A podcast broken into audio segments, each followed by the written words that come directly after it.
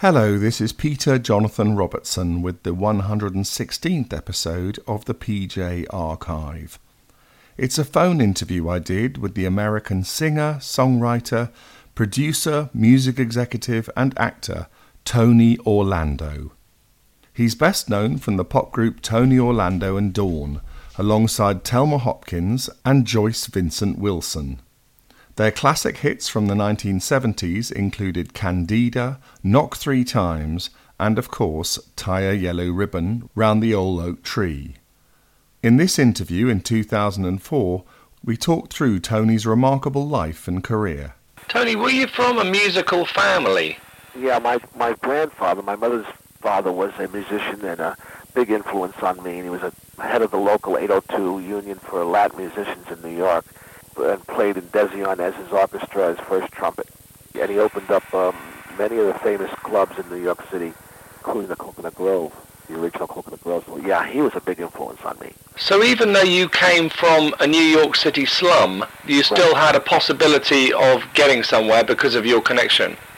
Uh, not because of my connection, as much as I was always a believer that dreams come true, and just knew. In 19, uh, I was nine years old. I saw a movie called uh, "Singing in the Rain" with Gene Kelly, and uh, I was always the one kid in the area of my neighborhood that would come home with one wet left foot because I was always copying that scene where he would be in the rain swinging around lampposts. and I knew that from that day on, you know, that I was going to be in show business. I mean, there's just no doubt in my mind. I mean, I just never had a doubt. I always saw myself as a performer. And it was interesting, you know, I never really cared about being a star or anything like that. All I cared about was working in show business. I wouldn't have cared if I pulled the curtain. Did you ever get to meet Gene Kelly and explain I to did. him? I met Gene Kelly. Sinatra took me to a friar's roast in honor of Gene Kelly. It wasn't a roast in which you were you know, making fun. It was a roast, one of the serious roasts where you were honoring this man. And I had told Sinatra about this feeling I had about Gene Kelly. And he said, well, you know what? I want you to come on the dais. Never forget it. And sure enough, I, I'm lining up on this list of people that, you know, Frank would be on the microphone in another room, the green room, kind of like lining up who was to stand behind who so that you could end up on the dais in your proper seat. And so he would name names like, uh, he'd yell out, uh, Fred, uh, stand behind Cagney. That was Fred Astaire. You know, he'd go, uh, Gregory, stand behind Robert and Natalie. That's Gregory Peck behind Robert Wagner and Natalie Wood. All these names, I mean, it was amazing. And uh, I was standing off to the side knowing full well that Sinatra was going to say, Orlando, get to the back of the line. and instead he said, Orlando, follow me, which put me in front of all of these people. And I walked up and I, I sat down right behind him, and he was at the podium. And I said, "Mr. Sinatra," I said, "Why am I sitting here?" I said, "This, this was Telly Savalas' seat." And he said, "Let me ask you a question. Are you the new kid on this block?" I said, "Yes, sir."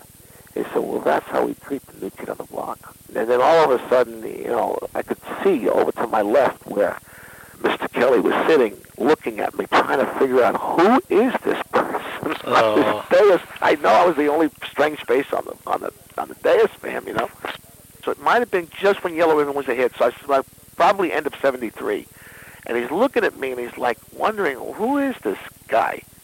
And then Frank introduced me, and uh, and Frank said, "Would you come on the microphone and tell the story about one wet left foot?" And I told the story, and ever since then, Gene was always would write to me or call me after a show.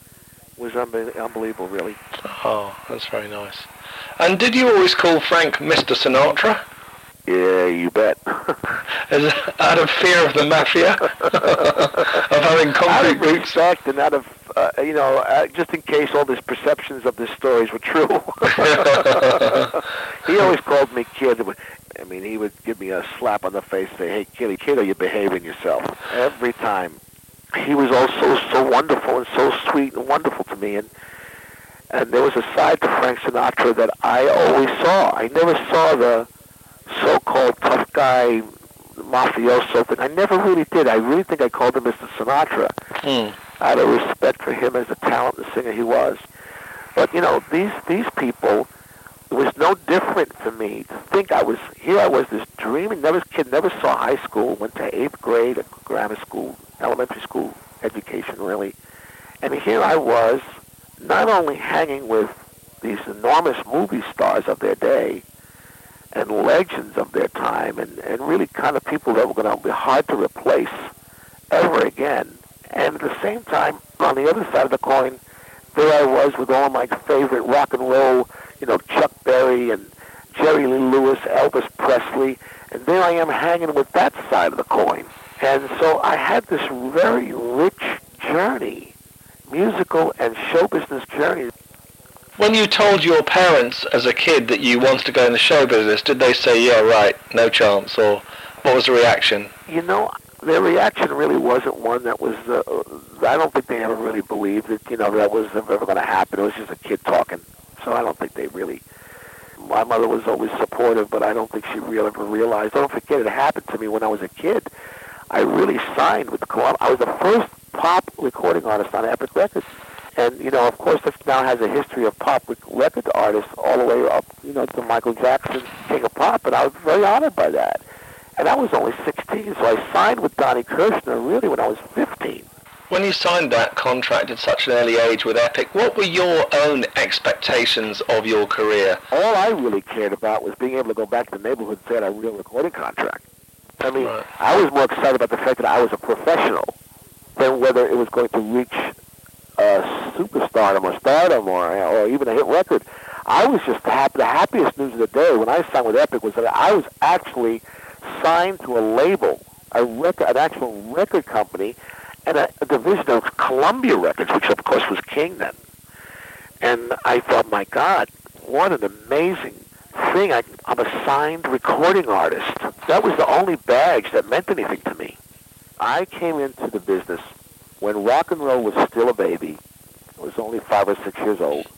And show business, in terms of what we call like the nightclub business or the Rat Pack era, was in its prime.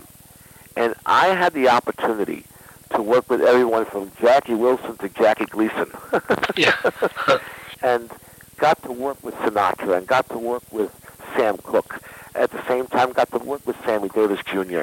and then got to work with Jerry Lewis. In fact, Jerry only had three partners on a live performance, and that was, of course, Dean, Sammy, and myself. Because when Sammy passed away, the tour that that he was doing with Jerry, Jerry asked me to fill Sammy's shoes, which is an impossibility, but I have the honor and pride to say I I was the only other partner in Jerry Lewis's life. Yeah, yeah. And those other two guys, and those two guys were pretty awesome. So I say that with pride to be able to find myself working on the same stage with Sinatra, but at the same time being in a the Case show at the at the Paramount Theater in New York, and working with Smokey Robinson, the Middle, Miracles in 1961 in their time, why do you think you were able to break through when so many other people want to and can't? That is an undefinable, or uh, uh I, there, there's no way that I could ever, ever give an answer to that question. I there's so many dynamics that can make that happen. One of which is hard work, another is just luck, uh, and another is a, a grace of God. I don't really know what the answers are. Maybe all of the above. Was it a question of waiting for the right song to come along to, to break you through? Always is the right song. You know, when you're a recording artist, it comes down to the right song. But there's so many other dynamics. There are a lot of performers who've written and sung and recorded great songs, and the dynamics were not all in place for them. The right producer, the right record company, the right marketing tools, the right moment in time, the right perception of image, uh, how you look at the time and place when you first make your first entrance. To, are you within the framework of what is happening at the time? There's so many different dynamics have to take place that there's not not really one. So therefore, it's like asking somebody, how did you feel about hitting the lottery for two hundred and fifty million dollars? I mean, that's lightning that strikes once, and there's no real explanation. Fair the enough. only thing that you can explain is what you do with it after it happens. You know, after all, I started in England in, in 1961 with Half of the Paradise. That was my first hit song in America, and Billy Fury covered it in England. He had the number one hit with it in England. And then I had a record called Bless You that did very well in England. That was Barry Mann and Cynthia Weil's first hit song as songwriters, and my first hit in England. So when I went to England in '61, it was you know two years before the Beatles, and England made their great impact on the world musically. So I was in on the on the on the beginning stages of that page that was about to turn, and remember very clearly. I spent so many years in England, and England was so good to me and Thelma and Joyce. I mean, they were the first ones to ever really give us a chance, and we started there before we started in America. Is that right? I didn't know that. Oh, absolutely. Uh, Candida and Dawn and that whole wonderful journey began in England for sure. And I remember a guy when I first went to England in 1961. His name was Tito Burns, and Tito Burns was a legendary entrepreneurial agent who used to book rock and roll shows all over the country. And my first tour was with Granada Theaters. It was a joyful tour. So many years I spent doing those as a young kid, 16 years old in 1961. And to this day, I regret not keeping newspapers like Disc and Melody Maker and all these wonderful pictures of being on the road with, with Dusty Springfield when she was with the Springfields and my brother Tommy and, and uh, Bobby Vee and uh, Clarence Frogman Henry and Fats Domino and myself. I was 16 years old on the road doing Granada Theater Chain. I was told that Yellow Ribbon in 73 in England was the first record that sold a million copies in England uh, at the time. Yeah. I was very proud of that. One uh, thing I read about you said that uh, you, you, know, you obviously had uh, a lot of success in the early 60s, and then it looked as if some of the British pop acts were going to wipe you out. Oh, they wiped us out. No, they not, not gonna. They wiped us out, but you know, it was a, it was that way the other way around before that happened with the British acts. Yeah. Remember yeah. when when the American acts would would, would come to England, uh, the American the English acts weren't even able to write their own songs. They were really covering American songs. Yeah. It was a it was a as they say a touche. Hmm. And the truth is, one of the things I noticed when I came to England in the early 60s, I remember coming back and saying to Carole King in the studio, I used to say, you know, Carole, something is happening in England that's different than happening in America. Because when you come out of a, an engagement in England, the first thing you would notice is that if a teenager, well, of course I was a teenager then, right? Yeah. So you had this whole teenage idol thing going. So when the, when the kids in England would walk up to you for an autograph, not only would they want to scream and tear at your clothes like teenagers did at that time, but they also were very, very knowledgeable and sophisticated about the music business. They would say things like, is Gary Chester going to play drums on your next session? Is Carole King going to write your next song? And I said, you know, Carole, in America, all they care about is how you comb your hair hmm. and how you and how many hair chests you can show. And over in England, they're talking about the music and the art. There's something going on over there that's different. That's going to deliver. I remember telling Donnie Kirshner, "Se- there's going to be some very important writing and artistry coming out of England in this business, big time soon. On your website, there's a lovely picture of you with Paul McCartney. I Did, love Paul McCartney. did you know the Beatles when they were together? I, I knew the Beatles, uh, all of them individually, separately. It's interesting. I met every Beatle uh, not as a collected group, but as individuals. First, I'll start with Paul. I'm working at the studio doing my television show in England, and the phone rings in my office, and a voice says, "Hi, this is Paul McCartney." I thought it was just somebody joking because I, I'm a major McCartney fan. I thought it was somebody just putting me on. And so I started talking like I was a Beatle, trying to do the best Liverpoolian accent I could do, which was terrible, really. but it really was Paul McCartney. And he says to me, no, no, Tony, I'm really here. I'm at Wally Heider's recording studio. Why don't you come over to the studio? Linda and I are over here. And I was like, I think this is really Paul McCartney. So I called Wally Heider. I says, Paul McCartney, I'm recording today. She says, he's here right now. I said, I'm on my way. Oh, And I go over, and he was cutting a record called Listen to What the Man Said. oh yeah, I know, yeah.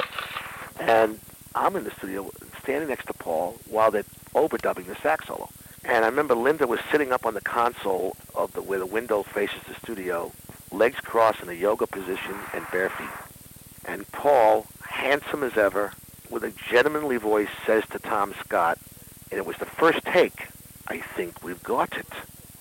And Tom said, No, no, no, I was just I was just warming up. And Paul looked at me uh, with a look on his face to say, That was warming up. so he goes back to the mic and he says, Okay, Tom, let's try it again. Well, 17 takes later, Paul gets back on the mic. He let he let because every time he would go to a new take, Tom would say, "No, that's not it. I can do better."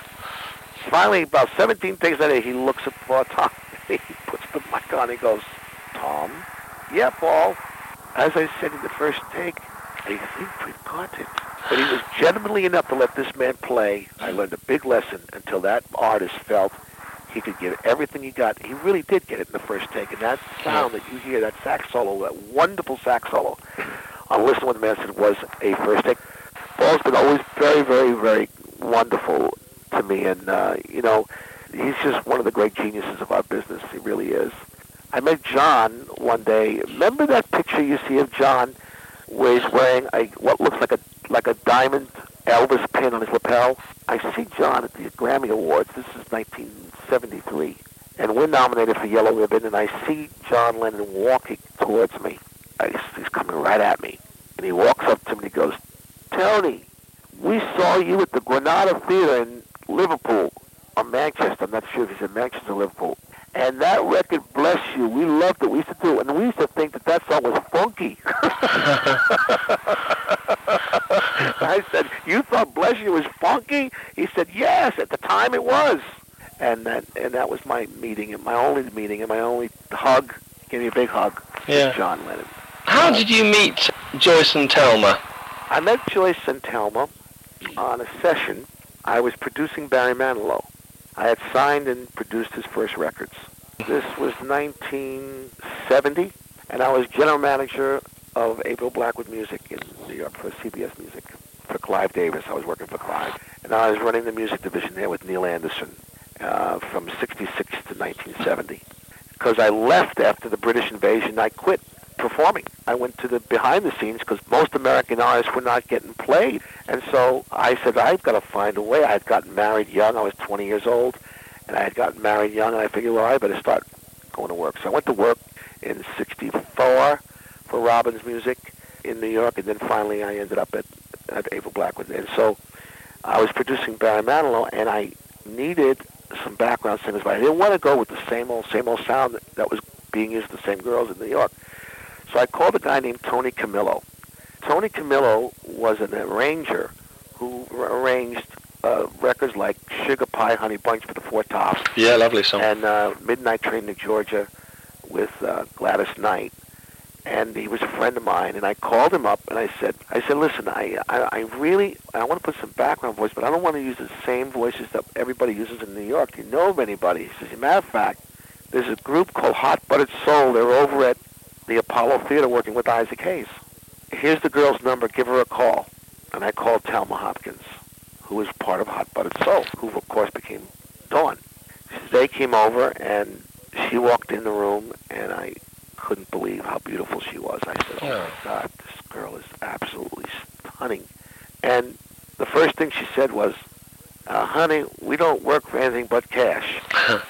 and I said, "You got it." I went to the bank. I got the cash. Paid them cash full out before they even put their voices on the tracks. They went on the in the tracks and they sang great. And they came off, and I said, "You know." At that very time, it, it was 70, I had already recorded Candida Knock three times, but I had not started a group yet. I was still an executive at CBS because I didn't think truly when Candida became a hit that it, I thought it was just a one-hit wonder. I wasn't about to leave my job. I was Yeah. I really recorded those songs as a favor to the producers. And in those days, you could do what they called studio groups. And I did it as a favor, never knowing it was going to be a hit, and it became a million seller. So did Knock Three Times. So at that point in time, I had already told Clive Davis when I met Thelma that I was leaving this, the company to form a group. Hmm. But I hadn't formed a group yet. And so I said, Thelma, I said, you know, I'm forming a group based on this number one record. Would you consider being, becoming a Dawn? And she said to me, I don't know. I don't know. I said, well, believe it or not, I've already booked a tour in England. She says, I've never been to England. I said, well, would you like to go? She says, I'll tell you what, I'll make a deal with you. I'll go to England if I like the music and sing the song, but I'll, uh, but if after after I go to England I don't like what I'm doing, I I I'm I'm not gonna you know I could quit. Think you're gonna have a good time doing this. I said, would you like to come to England? So her lure to be a, a Dawn member was not to be singing in the group with me, or in a number one record was because she'd already done that with Isaac Hayes. She was on Shaft. She was on half the records done in, in, in Motown, heard into the grapevine with Marvin Gaye. So she was used to singing background on records that were number one records, huge records, you know. Why did you Correct. choose the name Dawn? And I know that um, Anthony and Orlando are your middle names. Right. Why the did reason, you choose the that? reason we did was simple. I didn't want to be the group because I didn't want to lose my job with Clive when the records first came out. So I told the producers, hey, name the group anything, but don't call it Tony Orlando because I don't want to lose my job. You know, I did it as a favor to help my producer friends pay their rent. Little did I know I was doing myself a career change, life change favor to me by recording those songs. And so when when they sold and got their rent money, I thought that was the end of the case I didn't think those songs were going to go to number one. So when the records were sold, and I told them not to use my name, they used the name of the head of promotion at the label at the time. His name was Steve Wax.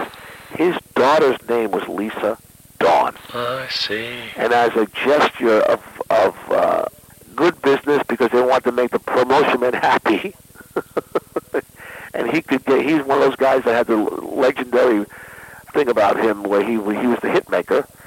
And uh, they did. They named him after Lisa Dawn and, and Lisa Dawn Wax, and uh, that was the birth name of the group Dawn. Now, why didn't they go plural? Why didn't they say the Dawns? If you go back to that period of time, singular names with singular, without a plural S on the end of the word, was very popular. Remember the group called Breads?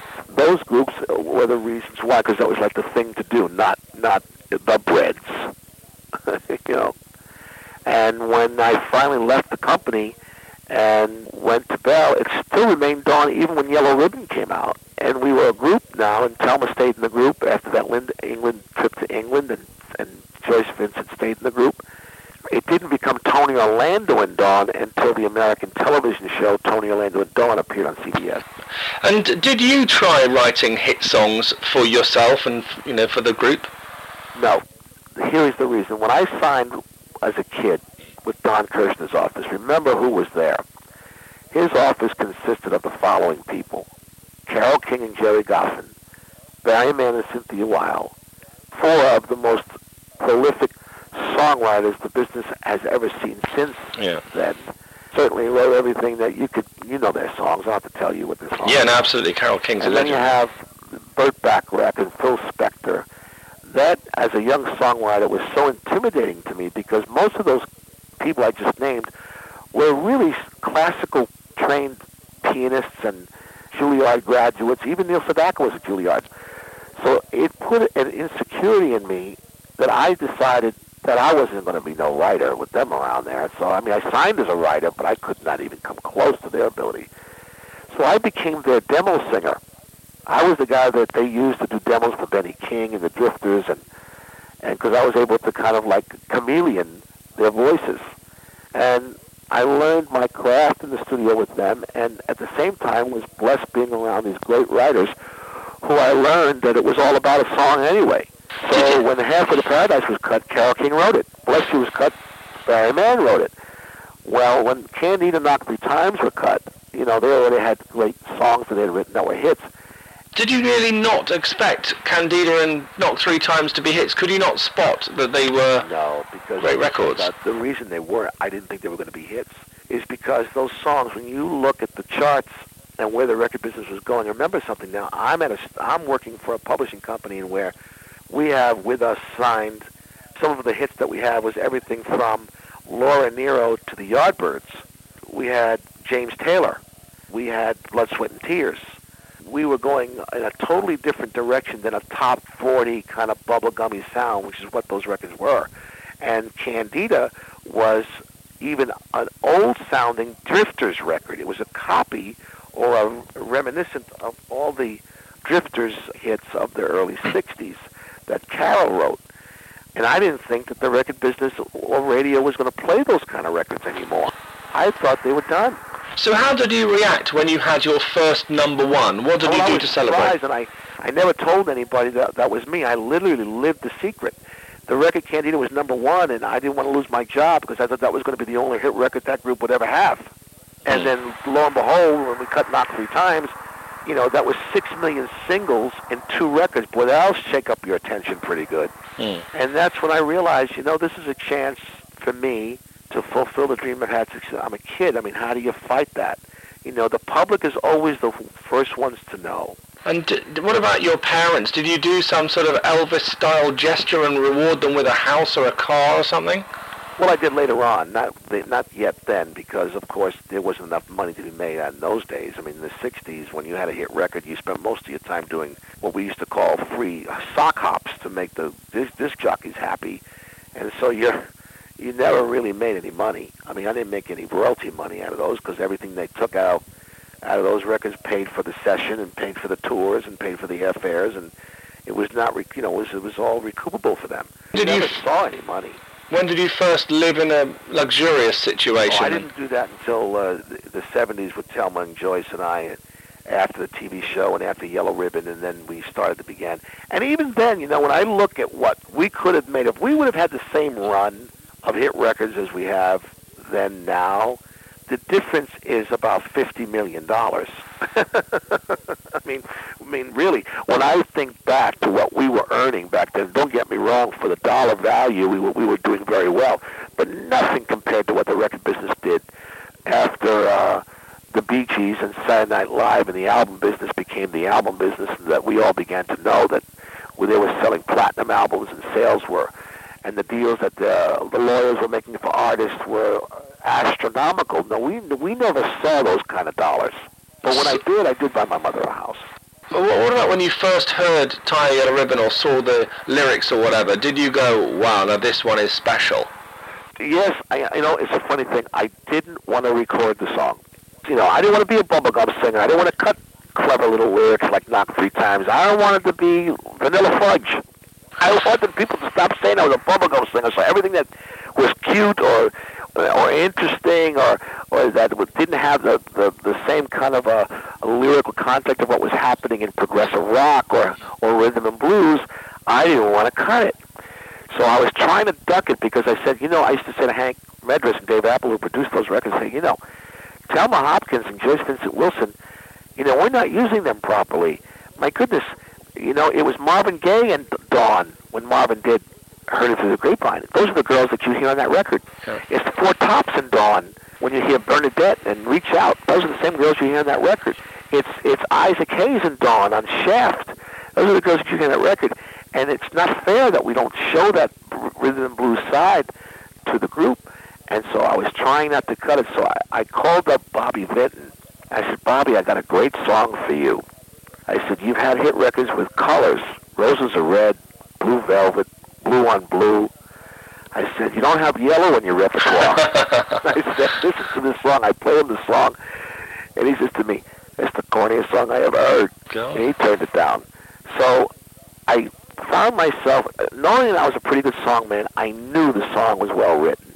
And I knew the song had had the potential to be the hit. I just didn't want to sing that kind of song. But it wouldn't let me alone. I mean, the the, the chorus of Tie Yellow Ribbon would not let me alone. I'd get up in the morning, I'd be Tie a Yellow. I'd be going, oh, Tie Yellow It would not leave me alone. So I said to myself, well, I got an idea. So I called the producers and I said, listen, I found a song called Freedom for the Stallion that was written by Allen Toussaint out of New Orleans. I said, if you let me cut Freedom for the Stallion in the album, I'll cut Yellow Ribbon. They said, no problem. I said, because I think Yellow Ribbon is a hit. I mean, I've been living with this Yeah. thing now for two months, and I can't stop singing it. But I want you guys to allow me and Joyce to experiment and Thelma to experiment and show a little bit more other side to our our ability in the album. And that's what I did. I used it as a deal maker with the producers who wanted me to sing it so badly, and they were right. And they were always right. And that's one of the reasons why I didn't go in and try to write songs to get publishing rights or make money, because I knew I had a team of producers and writers who had a real handle on us, no differently than Burt Bacharach had a handle on Dionne Warwick, and Holland Dozier and Holland had a, Yeah. a handle on Diana Ross. I realise that you didn't write Tie Yellow Ribbon, but why was it written? What was the reason for the lyrics? You know, it's funny. I was watching Paul McCartney being interviewed by Geraldo Rivera, of all people, many years ago, and Geraldo said, uh, "What's one of your favorite songs?" And Paul said, "I love Tie Yellow Ribbon." And he went, "You do?" And Paul said, yeah, I think it's one of the most well-written songs ever written. And I remember that being a big compliment to those writers. They were so proud that Paul felt that way because they had such respect for Paul's ability. Yeah. And Paul understood that that lyric had an amazing structure to it. I mean, it really is a movie within a three-minute song. The way I understand it is that there was an article that the boys had read that talked about a prisoner in Jacksonville, Florida, coming home to yellow hankies. And the, the idea that the wife, if you want me home, put a yellow handkerchief out of the door. And if you don't want me home, don't. And I'll drive by. If the hanky is out there, I'll know I'm wanted. If it's not, I'll continue to drive. So they just took that fable and they wrote the song. And instead of making it a handkerchief, it was a much easier, nicer thing to say ribbons. Yeah, easier, yeah. Uh, much more sing melodic word. And they went to the yellow ribbons instead of the yellow handkerchief. Did the song start people using ribbons? It did indeed. You know, I first sang that song to the public at the Cotton Bowl in Dallas with Bob Hope, who called me and asked me to come with Thelma Joyce to sing Yellow Ribbon to welcome home the POWs from Vietnam. Was 580 plus men from Vietnam, Cambodia, and Laos. And they were sitting on the 50-yard line at this football stadium. 70,000 people there. And Bob introduced us, and we opened the show, a list of stars, long as your body. And we went out, we opened the song, and in the middle of the chorus, these prisoners of war stood up on the 50-yard line and sang it like it was some military song, walking towards the stage. And it was at that point in time that I realized when the show was over, there was a Major Stephen Long who came to me and said, you know, my mother and my father tied a yellow ribbon around my the oak tree in my home to welcome me home. Well, the press didn't run with the story yet, and it hadn't reached the public awareness yet. It was only among those 580, but there was a buzz about it among people, you know, that it had happened. Then in 1980, when the Iranian hostage crisis happened, 444 days came to an end. There was a woman named Penne Laingen, Bruce Laingen's wife, who he was one of the hostages being held. She said, I'm tying this ribbon around my tree and mailbox until my husband Bruce comes home. The press ran with the story, and when it was printed, the country followed suit by doing the same for those prisoners as a symbol of hope. For 444 days, America was tying yellow ribbons on trees and uh, front porches and car antennas, and it became a symbol of hope and homecoming and freedom. It has sustained itself since 1973, and as we sit here speaking, you can go to any small uh, area in this country, any small town, and you will see yellow ribbons being tied for uh, as a show of support of our troops in Iraq. Also, it's used very often for kidnappings. Uh, Laci Peterson's uh, mom, when uh, her daughter was, I don't know if that story is at all uh, reported in England, but there's a story of a kidnapping and a murder of a young girl named Laci Peterson. And her mother, like so many kidnapped people uh, of families, they'll wear a yellow ribbon as a symbol of hope that for their return. So it's taken on a double entendre. But indeed, the Library of Congress has deemed at the beginning, they did a real historical search on it because they were inundated with requests on where did this yellow ribbon begin. A lot of people thought it started with a John Wayne movie called, called She Wore a Yellow Ribbon. Yeah, it yeah, did yeah. not. It really did begin with the POWs in 73, but it really became a national thing during from the song uh, and used as uh, Penne Laingen's s- symbolic gesture based on the song for her husband Bruce Laingen in the uh, Iranian hostage crisis. So every time there's been any kind of a situation or a conflict, presumably you've had requests from all sorts of different people to uh, perform the song. Yes, but I never ever went out of my way to exploit that. As a matter of fact, I went the other way. When the hostages came home, I got a call from then General Haig, who was, of course, Secretary of State for Ronald Reagan, and was asked if I could come to the airport to welcome the hostages home. And I remember clearly saying to him, I would feel uncomfortable doing so, although I'm honored that the president wants me there to do this. I said because I it would feel people would think I was being exploitive. You know, there I would be standing there with these people who have suffered for 440 days singing this song. I just didn't feel right. I just didn't think people would ever see it as anything but a publicity stunt. So he graciously and wonderfully understood, and in fact, President Reagan even let me know when I finally met him that he, he kind of looked at me and went, you know, I want to tell you something. That was the right thing to do. And he said, we used the Marine Band, uh, Air Force Band, to welcome them home. And he said, I want to thank you for that. Oh, you- nice. that there wasn't a selfishness there. And I, and I've always maintained, I've always kept it a low profile because really, you know, the guys that deserve the credit for that are the guys that wrote it. I was just the mailman. All I did was deliver the letter.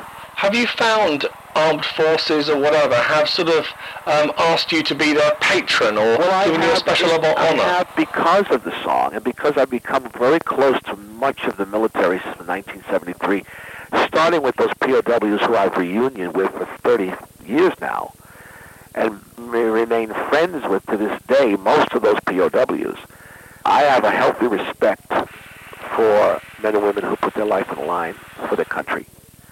And so for 30 years, I have, in my own way, worked very hard to to work for veterans and veterans causes.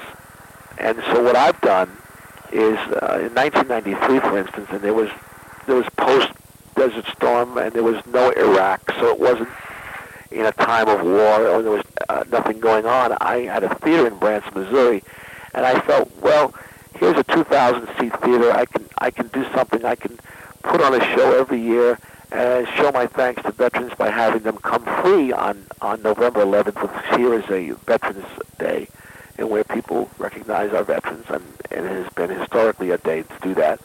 And so on November 11th, every year at my theater, I would do a free show for veterans. No question they asked. Come in many many members of your family you want, and I would write a special show for them. Well, the show the first year I did it did uh, came 600 people, and in, last year we had 184,000 veterans Bloody hell. come to Branson. It's now the largest gathering of uh, veterans, men and women who serve in the military, and to come in reunion and, and gather on Veterans Day. And we celebrated in Branson by giving them the red carpet treatment and, the, and a thankful, heartfelt thanks for what they've done.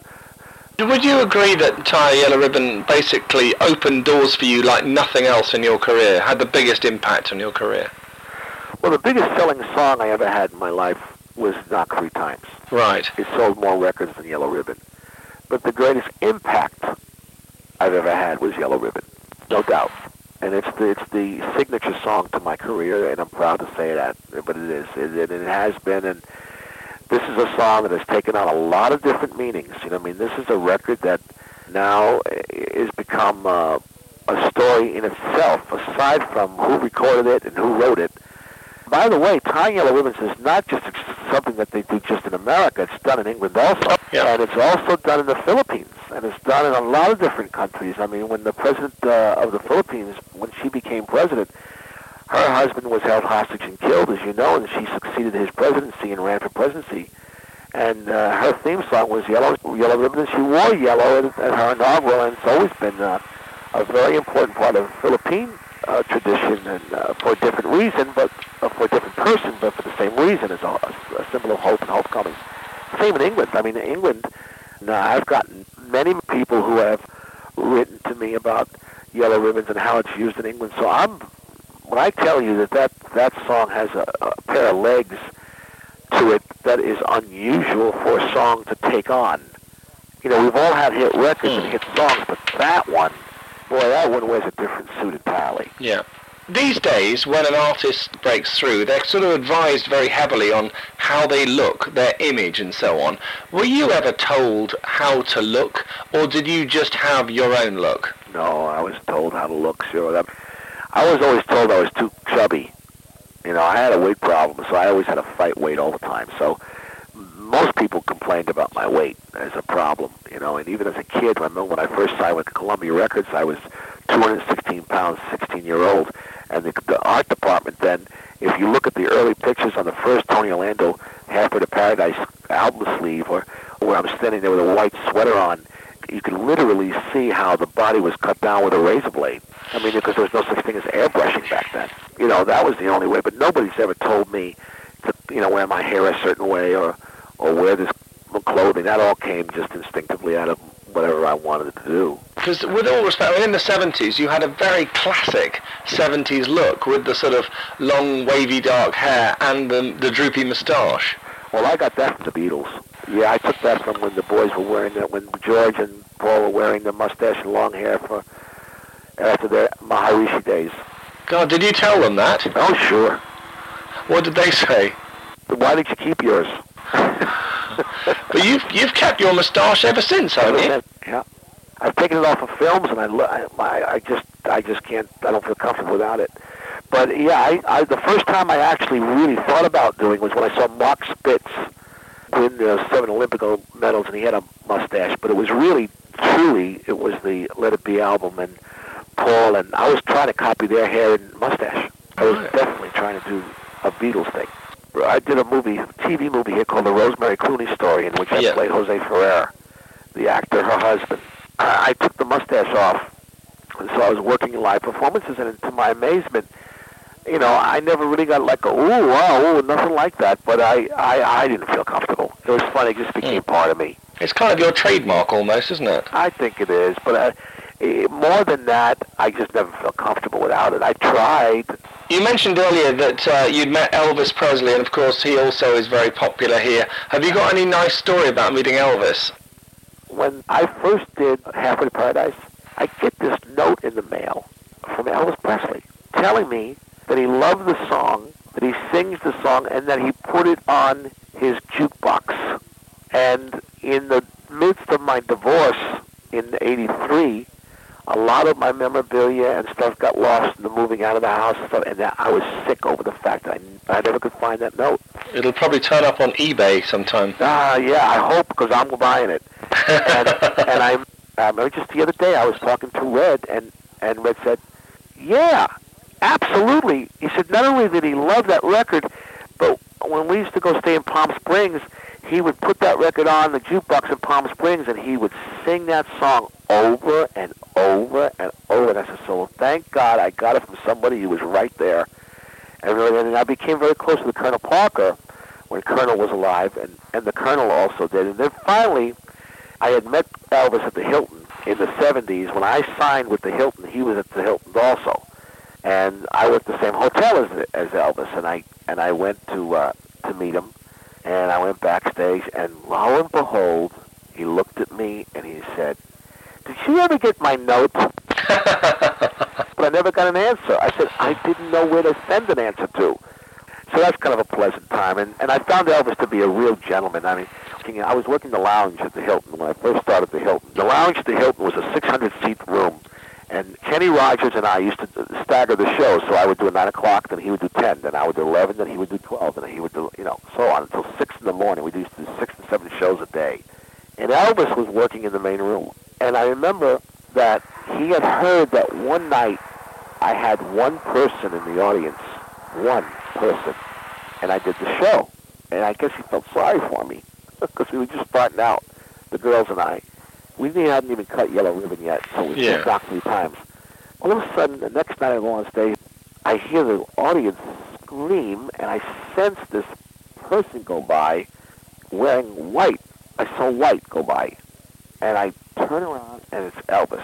He did a quick walk across from stage right to stage left, knowing full well that the word was going to get out that he did a walk on, and that he would help me draw people. And what he didn't know was that in that lounge there was no stage left. So hmm. once he made the walk from stage right to stage left, he was going to end up in a bar. and I knew he was stuck. I finally said, I dare you to come back this way again, Mr. Presley. and sure enough, he came back and he took that dramatic karate pose that he would do, stood in the middle of the stage, and then just blew a kiss to the audience and left. Well, the word got out that Elvis was doing walk-ons. He would show up at my show. From then on, we never had anything but a sold-out house. Thank you, Elvis. Yep. Any pop star's time at the top of you know being in the charts and having hit records is remarkably short. Right. Um, do you think you realised that at the time, or when the hits dried up, you you found it difficult to cope with? No, because my dream has never been about a hit record. My dream has always been about years in the business. I always respected guys like George Burns and and Sinatra and Dean Martin and Elvis and I mean guys who were in the business a long time. My goal was never to talk about being in show business for a hit record. It was always about longevity. And so if I was working bowling alleys tomorrow versus working and headlining and still in Vegas or Atlantic City or, or wherever I work, I would still be doing this. I'm an entertainer. I've been an entertainer since I'm 16. I'm 60 now. It's my life's work. And what I do on that stage is not based on heat or hot or or uh, it's based upon a great show that night and giving that audience everything I own, whatever God blessed me with, and whatever I got in my health, the ability to put on a great show. It must be amazing that you know even all these years on. Anywhere in the world, you could you just have to sing the first line of "Tie Yellow Ribbon" Isn't or that even- something? And, and, and ev- everybody, whatever age. Isn't that an amazing? I know, it's an incredible achievement, isn't it? It is. It truly is, and a proud one. Believe me when I tell you, very proud of it. But does it bother you that people still want you to sing songs from way back when? No, that's my job. I don't understand what people say, "I don't want to do that because I want to show I've grown." Well, were you grown from what? How could you ignore what your roots are? Homer does not do the songs that made them famous to the public. I think it's an insult to the public. Every day you must have people coming up to you saying how much your work means to them. Sometimes they do, and sometimes they walk up to me and say, "You know that I met my wife, and every time I would knock on that ceiling three times, she'd knock three times, twice on the pipe. When we lived in an apartment building, and so and so and so." I mean, you have no idea. You know that my wife, uh, we sang, uh, uh, "What do you do on Sunday?" Uh, we got married on Sunday because. Do you know that we named our daughter Candida because of Candida? I mean, come on. Every song I've ever had a hit record with, somebody has a story to tell. it's No. amazing. Most people would probably imagine that the 70s were the best time in your life because that's when you had your hits. But What is the truth? Well, that's not true because you see, when you're having the hits and when you're having all that go on, you are so involved in working, and because what comes with hits is an amazing amount of work. But people don't realize you have no connection with the joy of what's going on while it's going on. You only can enjoy it in most cases that I've seen, not only in my own case, but other people's, in a retrospective state of mind. You only enjoy what happened to you in a decade like the 70s that happened to me when I look back on it. Hmm. During the time I was doing it, I was working so hard I couldn't even think straight. Have you got any nice stories of meeting the, when you met the royal family? Just, just the nervousness of meeting them, and you know, I remember something when I met them was in the '70s, and so it was it's an awesome experience to be with the royals and to be at the palaces, and to, to I mean, for a kid like me growing up, to this day, if I, I mean, if I if I met tomorrow any of the royal family, I would still be shaking in my boots. You met all the presidents. Have you got any nice story of going to the White House to meet any of Well, them? Ford was certainly uh, at the White House. Uh, President Ford was uh, when he was in '76. Remember, I was in my prime then, so the relationship with him was was one that was developed and and still continues to be a friendship. I I continued and value my friendship with with President and Mrs. Ford. They are two uh, eloquent and beautiful people, and you know my days at the White House with them were are fixed in my memory forever. And but more importantly, my friendship with them has been le- everlasting. It's been 30 years now, and I'm very proud of my relationship with them. Do you think you've been given the credit you deserve as an entertainer? Oh, sure, I, and more than I deserve. What, do you, what would you think is the, the greatest tribute you've been paid? That people still come to see and pay to see me. I mean, the forget factor in our business is about a week. You know, this is 43 years for me. And to think that people still pay to buy a ticket to come see me and walk out happy with what they've gotten and write to me and tell me that, that I, I meant something to them that night or that I made them forget their problems or I, I served up my job well. My God, that's enough for me. I mean, my, my review has always been written by my audience. I've never gone by a review by a journalist. Hmm. I've always gone by whatever happened at the end of the show. If they're standing at the end of the show, it doesn't matter what anybody says. Do you mind the fact that, you know, although you've done a heck of a lot in, in your long career, that most people still will always remember you for one particular song? No, I think they also remember me as a person. I think I've delivered one thing to people, is that there's a good person here, and that I wouldn't hurt anybody, that I was a, a decent man during this journey. And whether it be one song or five songs, more importantly, that there's a respect that I've been a good human being is what I'm what I'm most interested in. And I think I've received that. I, I don't think people think of me as a bad guy. I never dreamed other than the dream I've lived. And if it's one song or one movie, and if one performer gives one performance or one hit record or delivers one movie or one line in a movie or one joke that's never forgotten, you've done your job. Do you have any ambitions left? I got in this to be in this as long as George Burns. of course. so God willing, if I stay healthy, maybe I'll make it. If not, I should give it one heck of a try. You know what I'd love to do? I'd love to go back to England with Thelma and Joyce. The same way we went back when we first began. That's what I'd love to do. I mean, if there was really a tour and a place to go and work and where we could really do business for somebody, I don't know what that scene is like over there anymore. I would love that because, you know, here I'm never off the road, but I do miss England. I do miss it very much. Because it all began in England, that's where I'd, when Thelma and I and Joyce talk about doing a reunion tour, which we've not done, do, if we ever do it, let's just go back to where we started.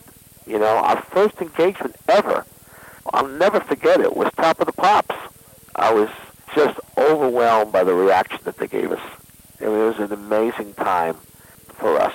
You know, three really young kids, and we were being accepted so beautifully in England. And you know how it was back then. You come out of that top of the pops backstage area, and you have all those kids waiting for autographs, and you get into a beautiful Rolls Royce that the, the agents would supply for you. You you, you really felt like uh, you'd made it, and you'd made it big time. I mean, it was like a dream, really. You know. I've just turned 60 years old, and I still remember those days with a with an amazing fascination and and uh, feeling of joy. I mean, I look back on it, such a great time we had.